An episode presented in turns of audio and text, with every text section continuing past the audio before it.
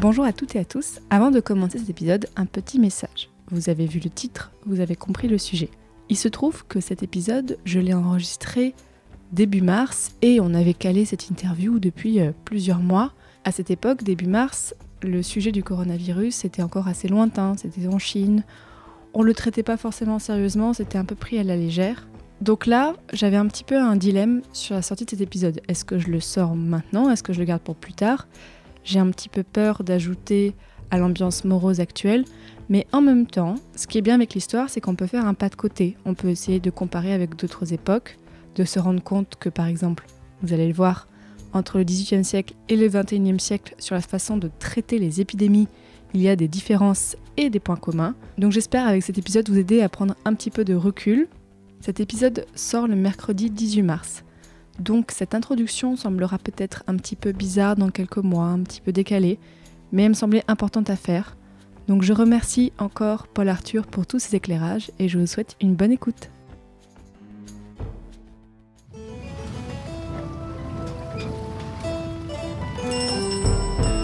Passion moderniste.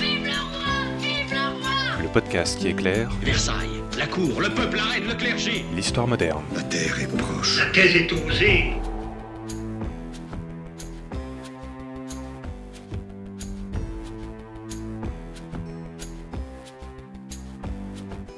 Bonjour à toutes et à tous et bienvenue dans ce nouvel épisode de Passion moderniste. Dans ce podcast, nous vous proposons de rencontrer de jeunes chercheurs et chercheuses, en master ou en thèse, qui étudient l'histoire moderne. Et pour rappel, l'histoire moderne, c'est cette période qui s'est un petit peu glissée entre le Moyen Âge et l'époque contemporaine, c'est-à-dire, en gros, pour l'Europe occidentale, entre les années 1500 et 1800. Épisode 12, Paul Arthur et les épidémies au XVIIIe siècle, c'est parti. Il y a des gens que, que ça intéresse ce... Non, personne. Au moment où nous enregistrons cet épisode, la France va peut-être passer en phase 3 de l'épidémie du certain coronavirus. Donc si ça se trouve, vous écoutez cet épisode dans un futur plus ou moins post-apocalyptique, où la seule technologie qui subsiste encore est le flux RSS, et où votre seule distraction est le podcast. Dans ce cas, bon courage à vous, voilà, on vous envoie plein de bonnes ondes, mais revenons pour l'instant au présent. Bienvenue Paul Arthur Tortosa. Bonjour. Depuis 2015, tu es doctorant à l'Institut universitaire européen de Florence et tu donnes des cours d'histoire de la santé à Strasbourg, notamment donc à la fac de médecine. Tu es donc en cinquième année de thèse sur le sujet Surveiller et guérir la médecine d'État en Italie, de la conquête à la départementalisation 1796-1814, sous la direction de Stéphane Van Damme. Et aujourd'hui, donc, on va s'intéresser un peu plus largement aux épidémies au XVIIIe siècle Déjà, première question, Paul Arthur, pourquoi est-ce que tu as voulu travailler sur ce sujet? Comment est-ce que tu l'as élaboré? Alors, euh, j'y suis arrivé, je dirais pas par hasard, mais en tout cas par un cheminement qui n'a pas été euh, linéaire. Euh, j'avais fait mon master sur l'histoire des statistiques et j'avais fait un, master qui était vraiment euh, très centré sur une histoire intellectuelle, une histoire des idées, un petit peu désincarnée, et j'avais envie, en thèse, d'aller vers quelque chose de plus concret. Euh, mais j'avais pas d'idée euh, spécifique, je savais que j'aimais l'histoire des savoirs, 18e, tout début 19e. Et lorsque je présentais dans un colloque les résultats de mon master, j'ai rencontré quelqu'un qui était en post-doctorat euh, à l'Institut universitaire européen de, Florence, qui m'a parlé de cet établissement que je ne connaissais pas. Et il m'a invité à candidater euh, parce que j'avais un profil qui, euh, selon lui, pouvait être accepté. Comme je voulais faire une thèse, évidemment, la perspective de la réaliser en Italie m'a tout de suite plu.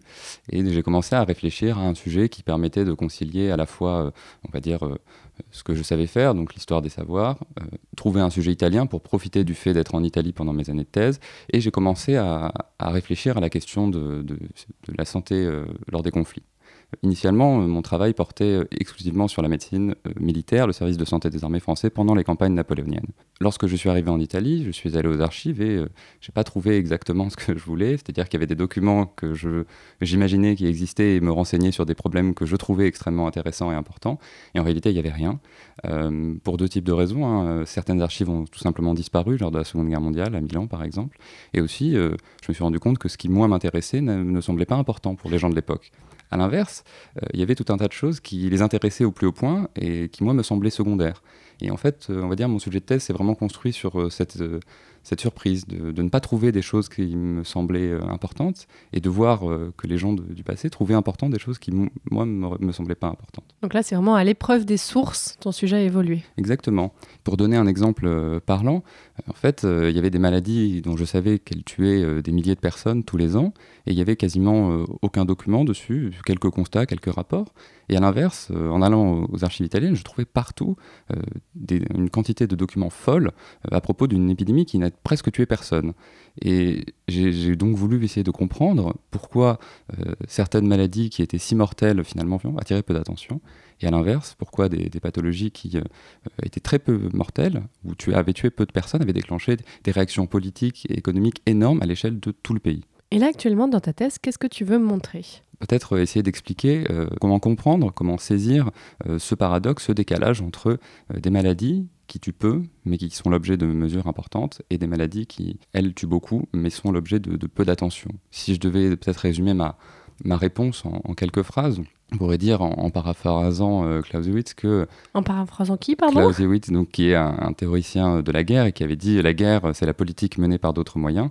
D'accord. Et euh, il faudrait dire que la médecine ou la santé publique, c'est de la politique menée par d'autres moyens. Qu'est-ce que j'entends par là? Eh bien que très souvent, euh, les mesures d'urgence, les mesures de lutte contre les épidémies, donc les quarantaines, les cordons sanitaires, etc., sont des mesures qui sont avant tout des mesures politiques à deux titres. Premièrement, politique intérieure, hein, vise à rassurer la population. Et deuxièmement, euh, politique extérieure, elle vise à montrer aux États voisins que l'État a la situation bien en main, que la situation est sous contrôle. Ça, c'est quelque chose qu'on retrouve aussi dans le monde contemporain. Hein, euh, et que finalement, euh, les gens qui prennent ces mesures, hein, les, hommes politiques, les magistrats de santé italiens du XVIIIe siècle, ont pleinement conscience des limites euh, de l'efficacité de la quarantaine. Ils savent très bien que la quarantaine euh, n'est pas très efficace et que les cordons sanitaires sont pour eux, que les gens y passent, euh, passent à travers. Ça, j'en ai pour preuve, par exemple, des échanges de courriers entre différents magistrats, certains demandant la suspension des mesures et les autres répondant non, nous ne pouvons pas, mais ce n'est pas pour des raisons sanitaires. Elle dit nous ne pouvons pas parce que sinon les États voisins cesseront de communiquer avec nous. Et donc il y a cette volonté de circonscrire le mal, mais par des mesures qui sont avant tout une mise en scène, euh, la mise en scène de l'action. De même, par rapport à la population, hein, l'objectif est vraiment de mettre en scène l'action du souverain, de montrer que le souverain euh, prend en charge son rôle de protection de la population. C'est vraiment très parlant par rapport à ce qui se passe euh, aujourd'hui. Reprenons par une question qui est toute simple mais qui va être un peu utile pour le reste de l'interview aujourd'hui. Qu'est-ce qu'une épidémie? Partons un peu de la définition. Et est-ce que d'ailleurs cette définition est différente par rapport à aujourd'hui? Alors, euh, il est très difficile de définir de manière euh, précise et exclusive cette notion. Alors, tout de suite, il faut voir par rapport à quelle autre notion elle est définie, par rapport à quelle autre notion elle est distinguée. Généralement, c'est la, question de l'endémie. On va partir avec une première définition qu'on va essayer de raffiner. En théorie, on va dire qu'une maladie est endémique pardon, lorsque euh, elle touche une population ou une région hein, de manière euh, continue dans le temps. On peut prendre par exemple l'exemple du paludisme, qui va euh, toucher des régions où il y a des marées et des moustiques. Maladie, il n'y a pas forcément de hausse ou de baisse de l'incidence. C'est une maladie qui est relativement stable et qui peut rester dans une région pendant des siècles. Donc le paludisme, c'est endémique alors justement, on va, y revenir, mais en tout cas, de, ce point de vue-là, on peut, oui, le paludisme est endémique dans le sens où il frappe certaines régions de manière continue. À l'opposé, on pourrait euh, définir une épidémie comme la hausse de l'incidence d'une maladie dans un espace donné à un moment donné. Qu'est-ce qu'on entend par là? Eh Bien qu'il y a une augmentation du nombre de cas d'une maladie. Alors ça peut être l'augmentation du nombre de cas d'une maladie qui existe toujours un petit peu, par exemple la grippe, où il y a toujours quelques cas de grippe, mais on va parler d'épidémie de grippe lorsque un certain seuil euh, est dépassé. A l'inverse, on comprend tout de suite que le problème est que lorsqu'une maladie n'existe pas sur un territoire et qu'elle commence à s'y introduire, à partir de quel seuil va-t-on définir l'épidémie? Alors là, il y a tout un tas euh, de cas euh, différents. On peut euh, donner un seuil chiffré, on peut définir ça en fonction du pourcentage de la population. Mais on a des cas où, par exemple, lorsque une personne va être touchée, l'état d'épidémie va être déclaré, comme dans le cas du Sénégal, qui avait déclaré l'état d'urgence épidémique lorsque une personne a été contaminée. En France, on a vu, hein, qu'est-ce qui explique que l'on passe par exemple à 20 cas de coronavirus? Ce n'est pas une épidémie. Au-delà d'un certain cap, on va dire 3 de plus, là on va définir comme épidémique. Donc on voit bien que déjà il y a un enjeu politique à qualifier la hausse de l'incidence de manière épidémique ou pas. Oui, là, c'est pas qu'un critère médical, c'est politique, euh, comme tu disais déjà tout à l'heure. Exactement. Alors ensuite, euh, la situation est encore plus compliquée parce que euh, à l'époque, il y a deux logiques qui vont s'affronter. Une logique qu'on pourrait qualifier de quantitative et une logique qu'on pourrait qualifier de qualitative. Alors la logique quantitative, celle qu'on vient de présenter, à savoir, elle va définir l'épidémie en termes statistiques. Pour les, États italiens, comment est-ce que cela fonctionne concrètement? Eh bien, on va comparer la mortalité euh, d'un mois donné, donc par exemple du mois de novembre 1782, au hasard, et on va le comparer avec la mortalité du mois de novembre 1781. Alors pourquoi est-ce qu'on compare les mois identiques? Eh bien parce que euh, un des modèles euh, ou une des théories médicales dominantes à l'époque est ce qu'on appelle le néo-hippocratisme. Pour faire vite, c'est une théorie qui va considérer que le climat joue un rôle déterminant dans le développement des maladies. Ce qui explique que on compare les mois non pas avec les mois précédents ou suivants, mais plutôt avec des mois équivalents les autres années. Oui, pour qu'il y ait la même condition euh, météorologique et tout ça. Exactement. Par ailleurs, euh, les États italiens, la plupart des grandes villes en tout cas, tiennent des registres des morts, donc ils ont le nombre exact de morts et même généralement la cause des décès. Donc on peut, on peut savoir à peu près combien de personnes sont mortes de quelle maladie à quel moment. Donc ça, ça va être une première logique. Mais il y a également une autre logique dite qualitative, que j'appelle qualitative. Alors qu'est-ce qu'on entend par là? Eh Bien, ce serait de caractériser certaines maladies comme épidémiques et de considérer qu'elles sont épidémiques en tant que telles. De nature. De nature épidémique, exactement. Par exemple, la peste, hein, qui est l'exemple ultime, est une maladie qui va être décrite comme épidémique. Mais là, on voit bien le problème. C'est que dans la logique statistique, ça n'a pas de sens de dire qu'une maladie est épidémique en tant que telle. Or, euh, lorsque certaines maladies, notamment exotiques, vont toucher l'Italie, par exemple la fièvre jaune, il va y avoir un débat. Est-ce que cette maladie est épidémique? Et alors, qu'est-ce qu'ils entendent par là exactement? Eh bien, peut être plusieurs choses, mais généralement, ça va être ce sont des maladies qui sont euh, contagieuses et dont euh, la mortalité est élevée. Mais il n'y a pas, encore une fois, de critères vraiment précis qui permettent de définir objectivement, euh, de distinguer l'un de l'autre. Donc on voit bien qu'il y a ces deux logiques-là et qu'on peut retrouver aussi dans une certaine mesure aujourd'hui avec certaines maladies qui vont être considérées comme relevant de l'épidémie avec un très petit nombre de cas. Effectivement, c'est important qu'on définisse tout ça.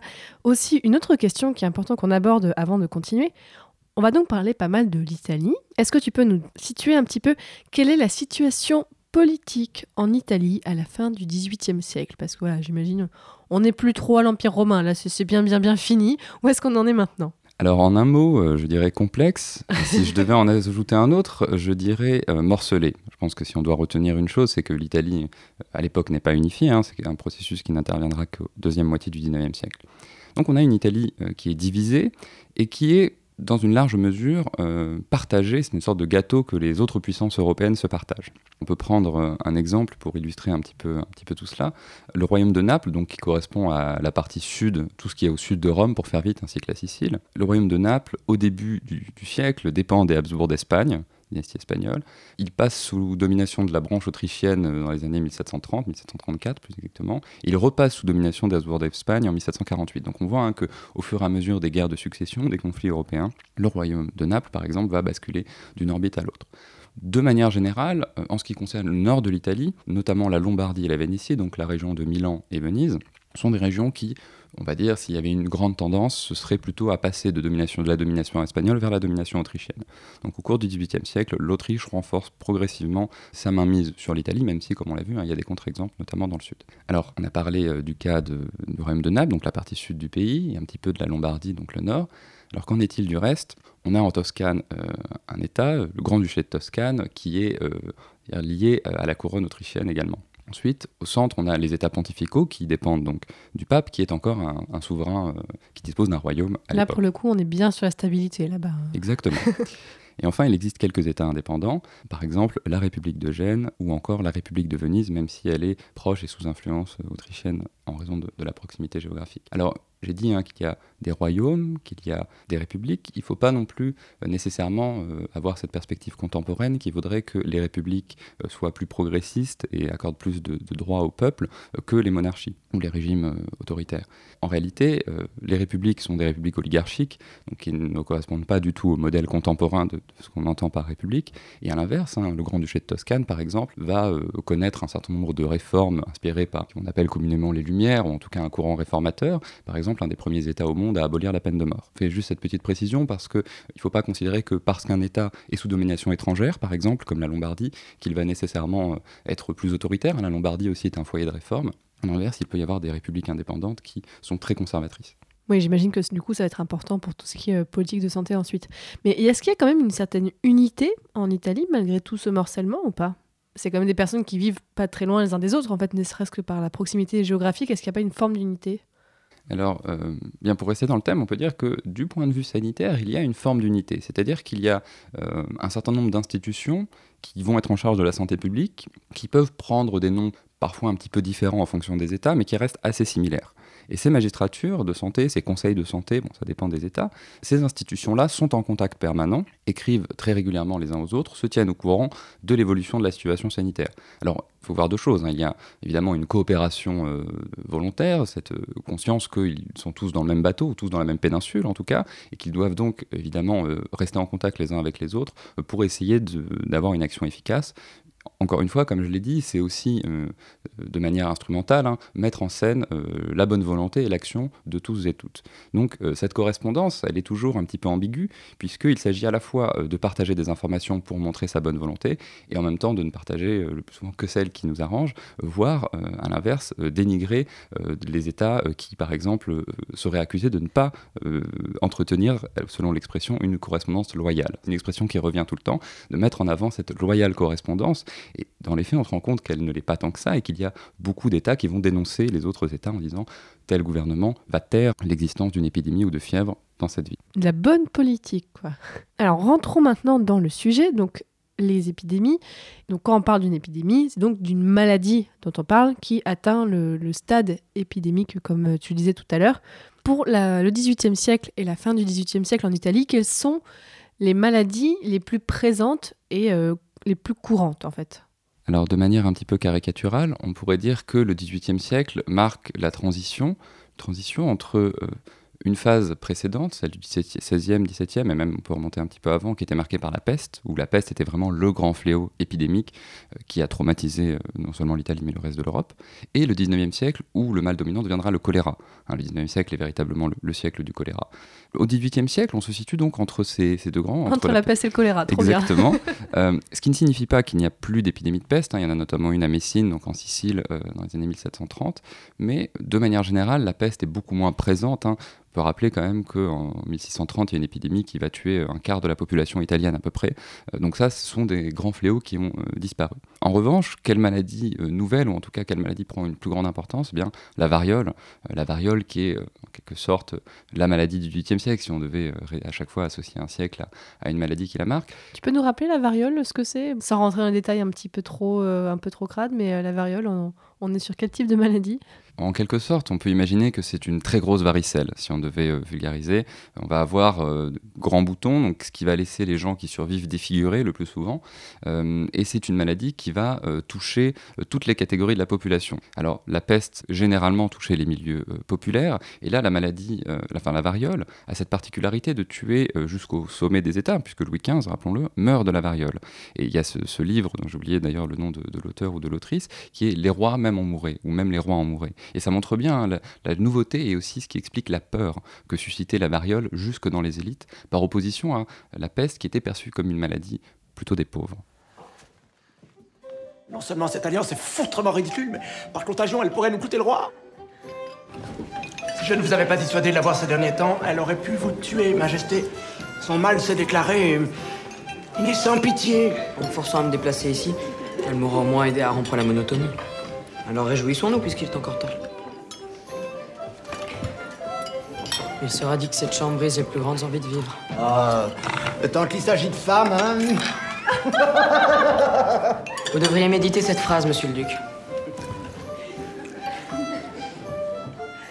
Ce n'est pas parce qu'on n'a rien à dire qu'il faut nécessairement le faire savoir.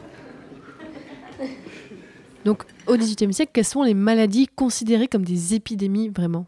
Avant de, répondre à cette question, je vais faire une toute petite précision. Il y a une difficulté lorsqu'on fait euh, de l'histoire de la médecine, on va dire, avant ce qui est appelé le développement de la théorie des germes ou la théorie microbienne, donc à la fin du 19e siècle, c'est que euh, comme il n'y a pas euh, de connaissance des microbes, il n'y a pas cette association entre un agent pathogène donné et une maladie. Ce qui fait que la classification euh, des maladies est faite de manière différente et accorde une grande importance notamment à la question des symptômes. Par exemple, il va y avoir la notion de fièvre qui va être une très grande famille qui va regrouper un, nombre important de pathologies. Alors on peut avoir des fièvres qui vont être qualifiées de putrides, bilieuses, tiers, inverse, rémitante. Je passe euh, Mhm. l'intégralité des, des définitions. Pourquoi est-ce que euh, j'attire l'attention sur ce phénomène? C'est que quelle est la conséquence? Eh Bien, aujourd'hui, ce qu'on va désigner sous un nom unique peut se retrouver sous nos appellations différentes. À l'inverse, une même appellation à l'époque peut renvoyer à plusieurs maladies contemporaines. Donc il est difficile de dire vraiment en nos termes contemporains quelles étaient les maladies les plus fréquentes. Alors la variole, Ouais, la classification a évolué, quoi. Exactement. Par contre, la variole, par exemple, elle est désignée comme variole dès l'époque. En revanche, euh, le paludisme va être généralement appelé fièvre tierce ou fièvre intermittente euh, parce qu'elle frappe euh, pas tous les jours. Il va y avoir des fièvres qui vont revenir de manière cyclique. Première euh, précision. Alors ensuite, en ce qui concerne les épidémies, il y a celle de, Messine, hein, j'ai dit, donc la peste qui revient malgré tout. Ensuite, il va y avoir euh, un certain nombre d'épidémies qui vont euh, suivre les conflits. Suivre les conflits, il faut entendre suivre les armées. Hein, Les armées vont propager un certain nombre d'épidémies, de certain nombre de maladies qui parfois existent à l'état endémique, mais vont être largement diffusées par l'armée. Alors on pense premièrement à la gale, pense deuxièmement à toutes les maladies sexuellement transmissibles, hein, la syphilis notamment. Dans une moindre mesure, il y a euh, les maladies qu'on pourrait qualifier de maladies euh, urbaines, des zones confinées. Alors à l'époque, ça va être des fièvres qui vont être appelées euh, fièvre des hôpitaux, fièvre des galères ou fièvre des prisons, qui correspond plus ou moins à ce qu'on appellerait aujourd'hui le typhus. Ces maladies sont généralement endémiques dans les lieux confinés, donc hôpitaux, galères, prisons, et de temps en temps vont contaminer la ville qui accueille l'institution. Voilà pour ce qui est des grandes épidémies. Alors, pour la question du paludisme, il est difficile de, trancher. Généralement, les médecins considèrent qu'il s'agit d'un mal endémique. Et donc, ça ne va pas rentrer dans la catégorie des épidémies, mais il s'agit vraisemblablement de la maladie qui tue le plus de personnes, ou en tout cas une des maladies les plus mortelles. J'insiste sur ce point parce que, à l'époque contemporaine, le paludisme est considéré comme une maladie tropicale, ou en tout cas, on a cette image euh, d'une maladie euh, africaine ou asiatique. En réalité, hein, c'est une maladie endémique en Italie depuis l'Antiquité et jusqu'au XXe siècle. Donc on n'a pas forcément les mêmes épidémies et les mêmes maladies à la campagne qu'à la ville alors. Exactement. J'ai dit, il y a certaines maladies qui vont être plus propres et plus spécifiques au milieu urbain. Ça ne veut pas dire qu'il ne peut pas y avoir des cas à la campagne, mais par leur mode de contagion et leur foyer euh, d'origine, ce sont des maladies plutôt urbaines. Ensuite, euh, il y a des maladies qu'on retrouve à la campagne également. hein. La variole, on en retrouve.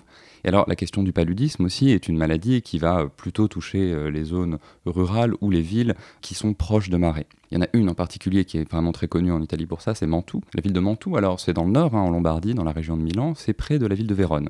Alors cette ville de Mantoue, hein, c'est une place forte qui est entourée par trois immenses lacs. Alors évidemment, euh, des lacs avec de l'eau dormante, c'est une région où il y a euh, effectivement un paludisme endémique. Des eaux stagnantes, euh, pas mal qui, qui développent ça. Exactement. Donc, et le terme d'eau stagnante, hein, c'est un terme qui est employé beaucoup par les médecins de l'époque. Rappelez aussi, hein, tout simplement, que dans les campagnes du nord de l'Italie, à l'époque, la riziculture est très importante. hein. Il y a beaucoup de rizières, et donc la culture du riz, une fois de plus, implique euh, l'existence d'eau stagnante à de nombreux endroits. Alors la seconde région où euh, le paludisme est endémique, et d'ailleurs une région qui est historiquement associée à cette maladie, c'est la région des marais pontins, qui est une région, comme son nom l'indique, où il y a de nombreux marais, c'est situé au sud de Rome, soixantaine de kilomètres au sud de Rome. Alors pourquoi est-ce que cette région est importante? Parce que un médecin italien, euh, de la fin du XVIIe siècle et du début du XVIIIe siècle, Lancisi était le médecin du pape, a beaucoup étudié les fièvres de cette région qui était donc proche de, son lieu de travail, qui était la, la ville de Rome. Il a écrit euh, un certain nombre de traités sur la question, et il va dans un premier temps euh, incriminer euh, le mauvais air comme cause de la maladie, en italien malaria. C'est pour ça que le terme malaria est venu aujourd'hui comme euh, une manière de désigner le, d'accord. le paludisme. Et par ailleurs, la deuxi- le deuxième terme, donc paludisme, d'où est-ce que ça vient? Eh bien, il écrit un traité en 1717 qui s'appelle Denoxis paludum effluvis, donc les effluves nocifs des marais, et euh, c'est ce paludus, donc le marais en latin, qui va euh, désigner ensuite le, le paludisme. là devient le mot paludisme. Exactement. Et donc, c'est ce, ce monsieur qui va, et cette origine italienne hein, de, du paludisme et de la malaria, donc des deux igna- désignations euh, de la maladie. Par ailleurs, euh, il est important de noter que euh, à la campagne, il y a des hommes, mais aussi des animaux. Et euh, les- la santé des animaux est en réalité une très grande préoccupation des magistrats de santé et des institutions de santé, plus que celle des hommes et des femmes, souvent d'ailleurs. Euh, et donc il est important de voir que, ça a été aussi une de mes grandes surprises, hein, parfois en pleine période de guerre, dans des moments où le paludisme va tuer des milliers de personnes, l'essentiel de l'attention et l'essentiel des ressources vont être dirigés dans le contrôle de certaines maladies, euh, de certaines épizooties, donc d'épidémies qui touchent les ovins et les bovins. C'est pas totalement absurde. hein. Premièrement, il y a un enjeu euh, économique euh, qui est certain de subsistance, et c'est aussi une crainte de contamination des hommes par les animaux. Donc il y a ce, double enjeu, hein, à la fois économique et sanitaire. Je, me permettais simplement de dire ça parce que c'est vrai que la, santé animale est quelque chose auquel on pense assez peu, mais qui est en réalité euh, au cœur euh, des préoccupations de l'époque. Quand, quand j'ai travaillé ton sujet, euh, Paul Arthur, moi, ça m'a rappelé en fait quand j'ai fait une prépa littéraire et en Cagne, j'avais comme sujet d'histoire contemporaine, hygiène et santé. Donc c'était vraiment sur tout ce qui était santé publique. Et en fait, ce qu'on voit, c'est que donc là, euh, 18e siècle, 19e siècle, se met en place vraiment, et tu as commencé à en parler, tout ce qui est santé publique, mais vraiment de façon beaucoup plus organisée. Donc est-ce que là,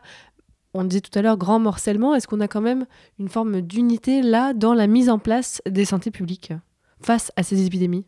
Oui, euh, il y a une relative homogénéité euh, du fonctionnement euh, de la santé publique et des structures principalement administratives qui en prennent la charge. De manière générale, en Europe, le XVIIIe siècle connaît un grand mouvement de développement de la santé publique. En Italie, c'est un mouvement qui commence très tôt avec la peste. Au milieu du XIVe siècle, la peste, peste noire va frapper l'Italie très durement, hein, c'est un des pays les plus touchés d'Europe, et il va y avoir la constitution de magistratures de santé temporaires à l'époque. Dans un premier temps, on va euh, finalement euh, créer des petites institutions qui vont rassembler quelques nobles, généralement de la ville, qui vont avoir la charge de la défense de la santé publique et de la lutte contre les épidémies. Je l'ai dit, hein, ces, institutions sont dans un premier temps temporaires, donc elles disparaissent par la suite, mais elles vont progressivement se pérenniser euh, au fur et à mesure que l'Italie est frappée par une succession d'épidémies au fur et à mesure des siècles. Et donc, à partir du 16e, 17e siècle, on a dans toutes les villes, euh, dans toutes les grandes villes, une magistrature de santé ou un conseil de santé en charge des affaires sanitaires de santé publique. Donc, ils vont généralement, euh, eux, s'occuper plutôt et principalement de la surveillance des épidémies.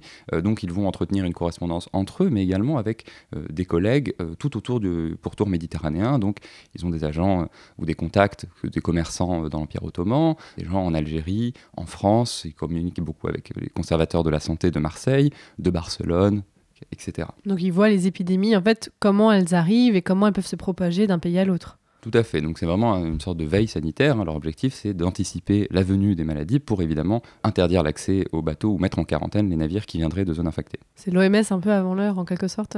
Exactement. Alors ensuite, pour ce qui concerne l'autre pan de la santé publique, à, savoir, on va dire, la, la prévention, le nettoyage des rues, etc., ça va généralement être du ressort des municipalités. Ça va être donc la municipalité qui va avoir en, en charge euh, le, nettoiement, euh, des- le nettoyage pardon, des rues. Euh, ils vont avoir euh, également en charge la surveillance des marchés généralement et de la qualité des denrées. Parfois, c'est également une prérogative des magistrats de santé, ça, ça dépend. De manière générale, il faut quand même, on va dire, opposer. hein. Il y a des magistratures qui vont généralement s'occuper principalement des maladies épidémiques et de la surveillance des maladies épidémiques et du traitement des épidémies lorsqu'elles se déclenchent. Et de l'autre, les communautés, donc les municipalités, qui, elles, euh, vont plutôt avoir en charge l'aspect préventif. Et du coup, dans cette prévention, qu'est-ce qu'on a? Est-ce que qu'il y a des conseils qui sont donnés aux populations? Est-ce que des qu'il y a une certaine façon de on réaménage les villes pour qu'elles soient plus hygiéniques? Alors là, il faut quand même distinguer le, la théorie de la pratique. C'est-à-dire que i- je dirais que effectivement, il y a des efforts qui sont faits hein, pour que l'air circule mieux, pour que les eaux circulent mieux. Dans les faits, ça reste relativement limité. Ça ne veut pas dire que ça n'existe pas, mais disons qu'on mesure euh, ce décalage entre les, les principes et les, et les réalités par le fait que lorsqu'une épidémie se déclenche, on, on se retrouve à réaffirmer des principes qui avaient déjà été affirmés depuis longtemps et qui étaient censés être déjà respectés. Ouais, qui étaient juste pas appliquées en fait Voilà, je ne suis pas un spécialiste, euh, on va dire, de l'histoire de l'aménagement urbain, mais j'ai quand même l'impression qu'il y a des efforts, mais qu'ils sont relativement limités. Et du point de vue des populations, est-ce qu'on a un peu conscience de ces épidémies? Comment est-ce que la population vit en fait ces maladies qui viennent et qui peuvent faire beaucoup de mal? Je vais parler d'un exemple euh, sur lequel j'ai travaillé dans ma thèse, parce que un exemple à partir duquel j'ai euh, des éléments concrets sur que pense la population. C'est une épidémie euh, qui frappe la ville de Livourne, donc qui est un port en Toscane, juste à côté de Pise. Cette ville a environ 60 000 habitants au moment euh, où l'épidémie se déclenche, donc à partir, on va dire, au, mois d'août euh, 1804. 60 000 habitants. Dans un premier temps, la population n'est pas au courant qu'une maladie épidémique touche euh, le port. Ce qui se passe, c'est qu'un bateau, probablement venu d'Espagne, apporte un certain nombre de malades. Les malades sont débarqués, ils vont dans une auberge et meurent. Un médecin est appelé. Le médecin dit il s'agit de la fièvre jaune venue d'Amérique, c'est une maladie contagieuse, etc. D'autres médecins viennent et eux disent non, non, il s'agit simplement euh, d'une fièvre endémique, donc il n'y a pas de raison de s'inquiéter. Donc dans un premier temps, il va y avoir euh, uniquement quelques employés du port et un chroniqueur qui vont euh, être au courant. Et le chroniqueur, lui, est de l'avis du médecin qui considère que c'est bel et bien la fièvre jaune. Et donc on voit dans son journal, pendant quasiment un mois, il va un petit peu se lamenter du fait que personne n'est au courant, que tout le monde vit dans l'insouciance et qu'un grand péril est imminent. Là, son journal, c'est il n'est pas diffusé. Enfin, il y a que lui qui le lit pour Oui. l'instant. Ouais. Tout à fait. De ce qu'on comprend, si on lit un petit peu entre les lignes, on a l'impression que globalement le gouverneur fait plutôt euh, des efforts pour que la nouvelle ne se répande pas. Par la suite, euh, la nouvelle finit par être connue de la population. Et là, il y a un changement radical très rapidement. Et la population fuit massivement la ville.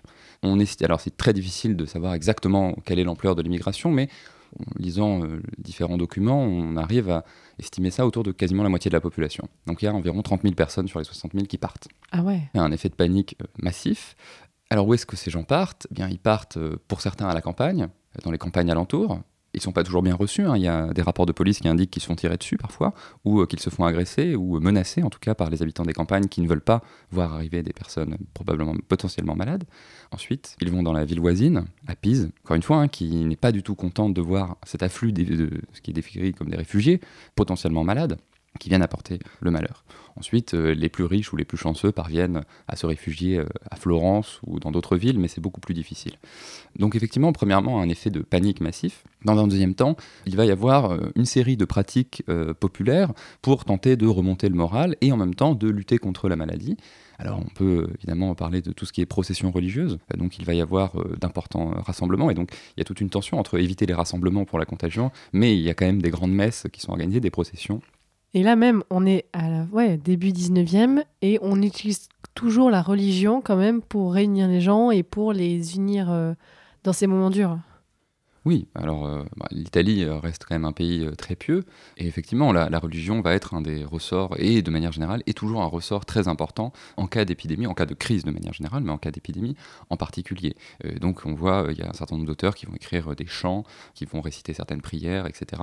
Et c'est vraiment structuré par l'Église elle-même. Hein. Il y a l'archevêque de Pise qui va écrire un courrier, et d'ailleurs c'est amusant de voir que l'archevêque de Pise, parmi les causes de l'épidémie, va évidemment incriminer la conduite des femmes. Ah, on y revient toujours. Euh, selon lui, euh, sont grossières et mœurs légères. Et euh, c'est notamment cette légèreté, cette grossièreté qui va expliquer en partie le mal qui s'abat sur la ville, ou en tout cas, il faut à tout prix remédier à ces, à ces problèmes-là. Bah, bien sûr. Tout à fait. Et d'ailleurs, c'est assez, assez amusant parce que le lendemain de la publication de ce texte, qui est rédigé par l'archevêque de Pise, il y a une série enfin, de descentes de police qui vont cibler des femmes. Et donc, on a par exemple des lesbiennes qui sont arrêtées. Alors évidemment, elles ne sont pas décrites comme lesbiennes. La formulation, c'est euh, deux femmes qui euh, molestaient le voisinage par leur outrageuse conduite et euh, une, femme qui vivait en concubinage avec un autre homme que son mari, etc. Alors évidemment, ça, c'est quelque chose qui... Enfin, pas évidemment, mais en tout cas, c'est une tendance qui, qui va très vite cesser. Mais c'est-à-dire qu'il y a vraiment le texte de l'archevêque et ensuite une série de descentes de police le lendemain contre les femmes. Là, on est dans du politique, effectivement, aussi. De, bah voilà, on, est opportuniste, on utilise l'épidémie aussi pour cibler euh, certaines populations euh, qui déplaisent à l'ordre moral. Voilà, c'est une manière de, de, stigmatiser certaines populations, de trouver des boucs émissaires. Il est important de noter qu'il y a une très forte communauté juive également, qui va globalement échapper euh, aux persécutions. Alors il faut savoir que quelques années auparavant, il y avait eu de grandes euh, violences à l'encontre de la population juive, et les juifs sont en partie exemptés, notamment par le fait que, déjà, il y a la présence de l'armée française qui est censée les protéger, mais surtout, les juifs ne sont quasiment pas touchés par la maladie, et donc du coup vont vivre un petit peu reclus et ont cette image de population, de communauté qui est totalement exempte. Il y a seulement quelques juifs qui, qui meurent. Si on revient un petit peu au, niveau un peu plus global euh, et national, euh, c'est un peu anachronique de dire ça, on voit que la vaccination, le principe de vaccination est inventé par Jenner donc en 1796. Là, on est vraiment en fin 18e. Mais euh, est-ce que cette vaccination se diffuse vite ou est-ce qu'elle met vraiment du temps à arriver jusqu'en Italie? Le principe de la vaccination arrive de manière presque instantanée. Il y a des gens qui sont vaccinés dans les années qui suivent, des médecins italiens s'intéressent à cette pratique, vont se vacciner eux-mêmes, vont vacciner parfois euh, leur entourage et vont essayer, lorsqu'il s'agit de médecins de campagne, de vacciner euh, la population euh, de leur bourgade. Ensuite, il y a un autre facteur qui va contribuer à accélérer ce phénomène, c'est l'invasion française. 1796, c'est la découverte, enfin l'invention du principe de la vaccination par génère, c'est également la date de l'invasion du nord de l'Italie par Napoléon Bonaparte et l'armée française. On y revient toujours. voilà, donc quand même une première campagne hein, entre 96 et 97, puis une seconde qui se termine en 1800. Et à l'issue de cette seconde campagne, hein, l'essentiel de l'Italie du Nord, à l'exception de, Venise, va vraiment passer dans l'orbite française. Et dans les années qui suivent, une grande partie du nord de l'Italie va être annexée par la France, va devenir des départements français, hein, que ce soit le Piémont, donc la région de Turin, euh, la, région, la Ligurie, la région de Gênes, et la Toscane à partir de 1800, la région de Florence à partir de 1808. Et il y a une certain nombre d'efforts de, la part des Français pour diffuser la vaccination et faire vacciner les populations italiennes. Dans le cas du Piémont, par exemple, il y a le président du Conseil de santé, Michele Buniva, qui euh, va euh, sillonner toutes les campagnes pour euh, exhorter la population à se faire vacciner, etc. La, France, dans le nord de l'Italie, a joué un rôle important, mais je le rappelais, hein, la vaccination arrive avant les Français. La vaccination se développe même dans les régions qui ne sont pas encore colonisées, enfin envahies par les Français, et même dans le royaume de Naples, hein, il y a des politiques de vaccination. Donc il ne faut pas non plus euh, considérer que euh, nous avons apporté la vaccination en Italie. Les Italiens le, faisaient tout seuls, effectivement. En revanche, dans les régions départementalisées, il y a eu euh, une volonté étatique supérieure.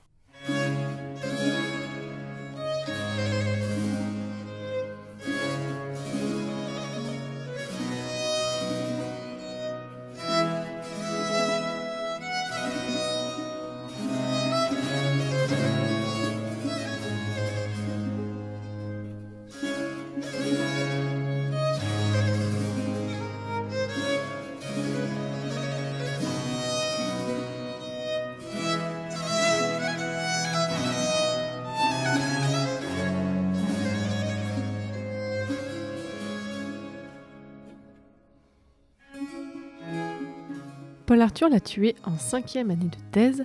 Tu travailles en fait pas seulement sur les épidémies, donc on l'a dit en début, tu as un sujet un peu plus euh, général. Comment est-ce que tu travailles sur ta thèse? Sur quelles sources est-ce que tu te fondes pour euh, ton travail de recherche? Alors, euh, je fonde sur beaucoup de sources différentes. J'aurais essayé de les, classifier, enfin de les classer par, par ordre. D'abord, du côté des sources françaises. J'en ai deux principales, les archives du service de santé des armées. Donc là, il s'agit de tous les documents produits par les médecins militaires français en Italie. Rappelons-le, hein, à partir de 1796, il y a des soldats français et donc des médecins français euh, militaires sur le sol italien. Ces documents vont être de nature assez différente. Il y a euh, les rapports d'inspection des hôpitaux militaires, donc on peut voir à peu près euh, quelles sont les maladies dominantes dans les hôpitaux. ensuite, il va y avoir des mémoires qu'ils vont rédiger sur des maladies endémiques, comme le paludisme, qui n'appellent pas paludisme évidemment, mais pour les auditeurs c'est plus simple. Ensuite, il va y avoir leur correspondance. Leur correspondance où ils vont faire part euh, soit des problèmes concrets qu'ils rencontrent, soit des échanges par exemple qu'ils vont avoir avec des collègues italiens. Ensuite, il y a euh, les fonds euh, d'un bureau qui s'appelle le bureau de police sanitaire. C'est un bureau qui est d'abord attaché au ministère de l'Intérieur, parfois il est à celui du commerce. Alors, ce bureau ne prend pas à l'époque beaucoup de décisions, mais il va collecter des documents. Il va collecter des documents principalement d'Espagne et d'Italie. En fait, c'est un bureau qui est créé au moment de l'épidémie de fièvre jaune, qui touche d'abord l'Espagne puis l'Italie. ils vont collecter tous les documents euh, qui ont trait à la santé publique en Italie, les règlements, les lois, euh, les décrets, des correspondances, des échanges qu'ils ont avec les Italiens. Donc là, c'est vraiment eux qui essaient de collecter un certain nombre de documents pour pouvoir développer leur politique par la suite. Du côté italien, bien, on retrouve les, institutions euh, dont j'ai parlé, ces magistratures de santé, qui ont généralement un fonds particulier on a euh, tout ce qui est lutte contre les épidémies qui va être dans les fonds des magistrats de santé. Ensuite, il y a les fonds municipaux qui vont trait à la dimension plutôt préventive. Également, euh, une source essentielle, les sources politiques, de deux types. Politique intérieure, donc là, ça va être les échanges entre le pouvoir central et euh, les relais, ces antennes locales. Donc par exemple, en Toscane, la conversation entre le chef du gouvernement et les gouverneurs des villes, par exemple, ou leurs représentants. Et ensuite, la correspondance diplomatique sur laquelle je travaille beaucoup. Et donc là, ça va être de regarder les archives du ministère des Affaires étrangères, ce service des Affaires étrangères, et de voir finalement toutes les tractations qui se livrent entre les différents gouvernements pour savoir combien de temps doit durer la mise en quarantaine de cette ville ou d'une autre. Et ce qui est intéressant, c'est que c'est finalement le fond le, plus large et le plus riche. On voit que le ministère des Affaires étrangères parle presque plus de santé publique que les magistrats de santé eux-mêmes. Là, donc, je disais, tu es en cinquième année, tu as prévu de rendre dans quelques mois, normalement. C'est quoi les difficultés que tu rencontres en ce moment? En ce moment, bon, il s'agit de finir. C'est toujours difficile euh, de mettre un point final parce que euh, plus on, cherche, plus on voit d'autres pistes s'ouvrir. Donc, il faut savoir les, fermer. Cette angoisse de ne pas avoir vu le carton euh, qui nous manque, euh, d'avoir toujours un élément. Il y a des points d'ombre. Hein. il y a des, personnes, euh, finalement, même des personnes qui peuvent sembler importantes. Le gouverneur de Livourne, j'ai toujours quasiment aucune information sur lui, sur l'un d'entre eux. Je ne sais même pas où il est né, je ne sais pas ce qu'il est devenu après. Je sais qu'il est mort très rapidement, mais je ne sais pas de quoi, je ne sais pas dans quelles conditions. Alors que c'est un acteur vraiment central de, ma thèse, donc il y a toujours ces, petites frustrations. Après, le plus dur est derrière moi, je dirais. Lorsqu'on travaille sur l'Italie, peut-être le seul point important pour celles et ceux qui voudraient travailler sur l'Italie par la suite, c'est euh, l'éclatement et la dispersion des archives. hein. Donc on a dit le pays est morcelé à l'époque, il l'a été pendant longtemps, les archives le sont également. C'est une grande différence avec la France où finalement à Paris on a quand même accès à un très grand nombre de documents et l'essentiel de ce dont on a besoin. Alors après, il peut y avoir pour des sujets spécifiques besoin d'aller ailleurs, mais généralement beaucoup de choses sont à Paris. En revanche, en Italie, tout ou presque, une grande partie de la documentation est dans chaque ville, euh, dans ce qu'on appelle les di Stato, donc euh, archives d'État. Et donc on va avoir, il faut à chaque fois se rendre à Gênes, Turin, Milan, Venise, Florence, Rome, Naples, etc. Tu as beaucoup sillonné euh, l'Italie euh, pour euh, trouver tout ça? Tout à fait, mais euh, alors c'est plaisant de voyager, mais ça a aussi un coût euh, en temps et en argent. Et donc ça, c'est quand même quelque chose qu'il faut aussi euh, prendre en considération. hein. Une thèse sur euh, l'Italie qui a vocation à rassembler des éléments, une histoire de plusieurs États de l'époque, ça peut demander beaucoup de temps et d'argent en déplacement. Oui, donc tu as travaillé à côté, tu as eu un contrat doctoral qui t'ont permis de financer ta thèse. Exactement. Mais ce que je veux dire, c'est que même euh, lorsqu'on a un, un contrat doctoral, ça représente quand même un, un coût et aussi euh, un effort qu'il faut prendre en considération. Je, je ne suis pas en train de, de me plaindre ou de dire que, que c'est impossible, mais ça demande quand même C'est important de le rappeler quand même que se faire une thèse, c'est compliqué pratiquement aussi. Alors justement, euh, Paul Arthur, pour finir cet épisode, c'est un peu la tradition euh, dans ce podcast, quel conseil tu aurais à donner à quelqu'un qui veut s'intéresser à l'histoire de l'Italie au XVIIIe siècle? Quelles précautions il faut prendre pour ne pas se perdre totalement? Outre la prise en compte de l'éclatement des, des centres d'archives, euh, peut-être euh, garder en tête que l'informel joue un rôle euh, plus important en Italie qu'en France, que euh, les limites de cartons par jour, par exemple, sont beaucoup plus faciles à contourner à condition qu'on ait euh, de bonnes relations avec les archivistes. Donc j'inviterai celles et ceux qui s'intéressent à l'histoire italienne de travailler leur italien pour pouvoir mieux échanger avec les conservateurs et conservatrices, les contacter en amont. Il m'est déjà arrivé de me rendre à Milan, par exemple, et de me rendre compte que le centre d'archives était exceptionnellement fermé la semaine où je m'y étais rendu, ce qui m'a obligé à revenir. Et euh, par ailleurs, de bonnes relations avec les archivistes permettent, euh, par exemple, d'avoir euh, à Lucca, je tiens d'ailleurs à saluer toute l'équipe des archives de l'archivio di de Luc. J'y étais allé seulement pour, pour deux jours et suite à une certaine discussion, j'ai réussi à avoir beaucoup de cartons euh, la même journée, euh, alors que d'autres collègues n'avaient pas forcément, euh, tout simplement, osé demander. hein. Par ailleurs, c'est pas forcément de dire qu'il y a besoin de déployer des trésors de persuasion. Parfois, on, se limite tout simplement parce qu'on a l'image d'archivistes qui vont être des gens très rigides, qui vont nous dire c'est trois cartons par jour maximum. Au début, c'est vrai que je n'osais pas toujours demander, et parfois, ils me donnaient simplement ce que je demandais. Ils n'allaient pas exposer d'autres choses, mais parfois, n'hésitez pas à parler et à exprimer vraiment vos besoins, vos, vos envies, vos questions, et vous pourrez euh, parfois gagner du temps.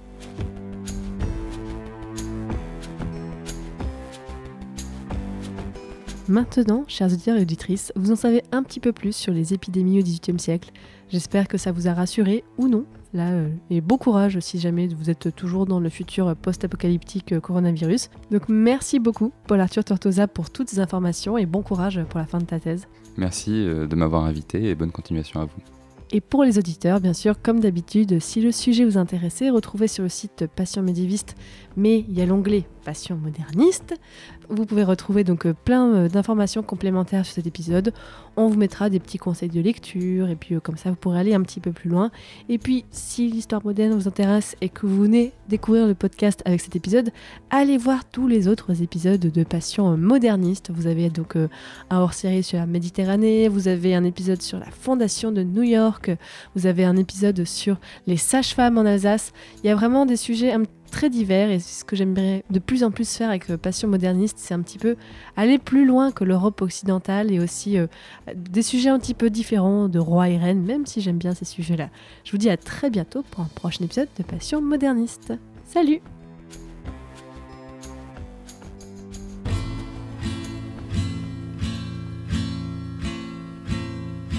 Mourir pour des idées, l'idée est excellente. Moi j'ai failli mourir de ne l'avoir pas eu. Car tous ceux qui l'avaient, multitude accablante, en hurlant à la mort, me sont tombés dessus. Ils ont su me convaincre et ma muse insolente, abjurant ses erreurs, se rallie à leur foi avec un soupçon de réserve toutefois, mourons pour des idées, d'accord, mais de mort lente, d'accord, mais de mort lente. Jugeant qu'il n'y a pas péril en la demeure, allons vers l'autre monde en flânant en chemin, car à forcer l'allure, il arrive qu'on meure pour des idées n'ayant plus cours le lendemain.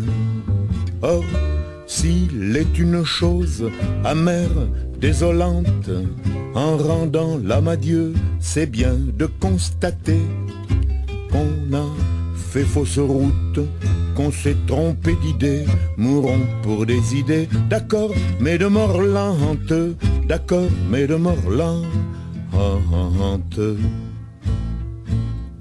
les saints Jean bouche d'or qui prêchent le martyre, le plus souvent d'ailleurs s'attardent ici-bas. Mourir pour des idées, c'est le cas de le dire, c'est leur raison de vivre, ils ne s'en privent pas. Dans presque tous les camps, on en voit qui supplante bientôt Mathusalem dans la longévité j'en conclus qu'ils doivent se dire un aparté, mourons pour des idées, d'accord, mais de mort lente, d'accord, mais de mort lente. Des idées réclamant le fameux sacrifice, les sectes de tout poil en offrent des séquelles. Et la question se pose aux victimes novices. Mourir pour des idées, c'est bien beau, mais lesquelles?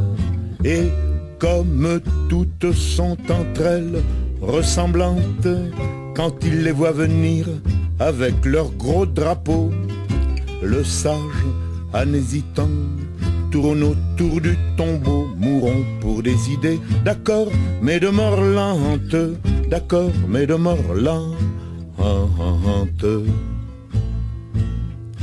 Encore s'il suffisait de quelques hécatombes pour qu'enfin tout changeât, qu'enfin tout s'arrangeât. Depuis tant de grands soirs que tant de têtes tombent, au paradis sur terre on y serait déjà. Mais l'âge dort sans cesse et remis aux calendes. Les dieux ont toujours soif, n'en ont jamais assez. Et c'est la mort, la mort, toujours recommencer. Mourons pour des idées, d'accord, mais de mort lente, d'accord, mais de mort lente. Oh vous les bouts-de-feu, oh vous les bons apôtres, mourrez donc les premiers, nous vous cédons le pas. Mais de grâce, morbleu, laissez vivre les autres. La vie est à peu près leur seul luxe ici-bas. Car enfin la Camarde est assez vigilante. Elle n'a pas besoin qu'on lui tienne la faute. Plus de danse macabre. Autour des échafauds, mourons pour des idées, d'accord, mais de mort lente, d'accord, mais de mort lente.